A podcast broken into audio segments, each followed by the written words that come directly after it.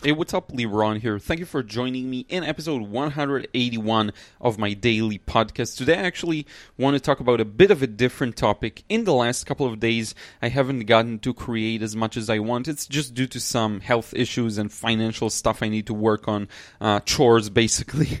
Um, so my energy levels were a little low. Today, I feel a little bit better. Um, but there have been a couple of things I've been thinking about that I want to share. So uh, I have people reaching out to me on a pretty regular basis and uh, sharing their experience in art and their their a lot of the times it's negative experiences because they're looking for help with something. And I noticed that a lot of people use um, a strong self-deprecating language. So uh, I have people like this uh, person reached out to me and they said that uh, they really could not uh, perceive values properly no matter how much they look at something. They can't tell what's dark what's light and how to translate it to painting. And they were using pretty strong language about themselves like that it's pathetic that they can't do this and um, they feel really bad about it really miserable.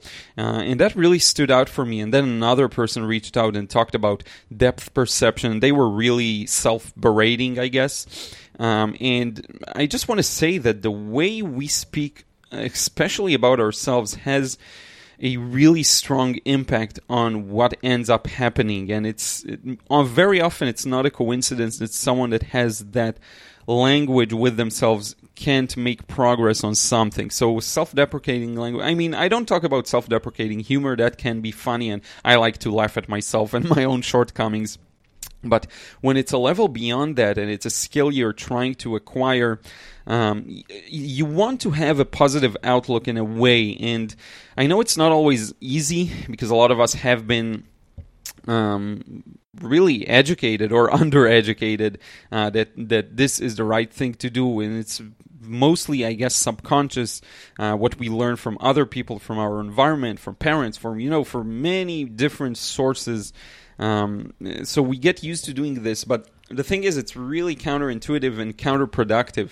Uh, if you talk about yourself in a way like that, it's very often a way of continuing to feel that way. So you um, strengthen those beliefs. Um, and I am really trying to work on my language, especially in how I relate to myself, but also others, um, in that I try not to I try to be fair with myself. So and and use language that really empowers me. This this word is thrown around casually today, but really in a in a real way empowers me. Um, so whenever I so let's say you know maybe if you've been really listening closely you know i hate forms i hate these uh, bureaucracy i really dislike it so very often when i do have to do stuff like that I find myself telling that to myself. I hate this. This is terrible. And, and then I catch myself thinking for a moment and I'm like, is it terrible? That fact that I have to sit here in this air conditioned room and just write some stuff on a piece of paper or fill in some information, it's not terrible. And I don't suck at it and I don't I'm not bad at it. I just don't like it as much. So I try to tone down the way I talk about these things. Uh, and I find that it really brings something else into my consciousness um, that maybe it's not as bad. Maybe it's just something that, for some odd reason, I was taught to hate or to dislike or to not enjoy, when in fact it can be just as fun, you know. And this is why, by the way, I love. Uh, I don't know if you know Tim Ferriss. He's really good. He wrote the Four Hour Work Week, uh, and he wrote a bunch of other things. And he's a fascinating thinker, in my opinion. And even if I don't agree with some of the things he says, I do agree with his uh, mentality pretty much hundred percent um, when it comes to work and balance and all of that. And what he says is, what was it? Now I forgot my point. He he said something really fascinating about the whole, uh, you know, how you speak and how you. Um, how you talk about stuff. But in any case, yeah, I, I'm gonna listen back to it and then I'm gonna remember it. So yeah, I really had to listen back to it. The thing he said, he says is his big thing is how would this be like if it were fun?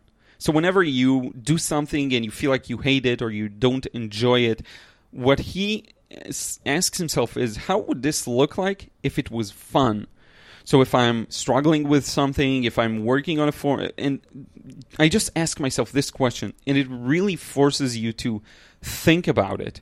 And then you realize that it can be fun. That maybe it's a matter of perception. Maybe you're doing something that makes something be not fun. Uh, so these are really things just to think about. You know, I don't have the answers to these questions. These are very deep psychological questions, uh, a lot of things that people deal with that really can inhibit their growth in art. And this is where it relates to me because I do want to encourage you to create with complete passion, complete courage. Uh, and when it comes to learning your craft and your art, this is where I'd want to see you really spread your wings. And so, yeah, this is my recommendation to just think about it, pour some awareness into it, notice how you talk to yourself on a day by day basis, and really try and ask yourself is this fair? Is the way I'm talking to myself fair? Is it. Um, is it grounded in reality or am I exaggerating things in a way that hurts myself?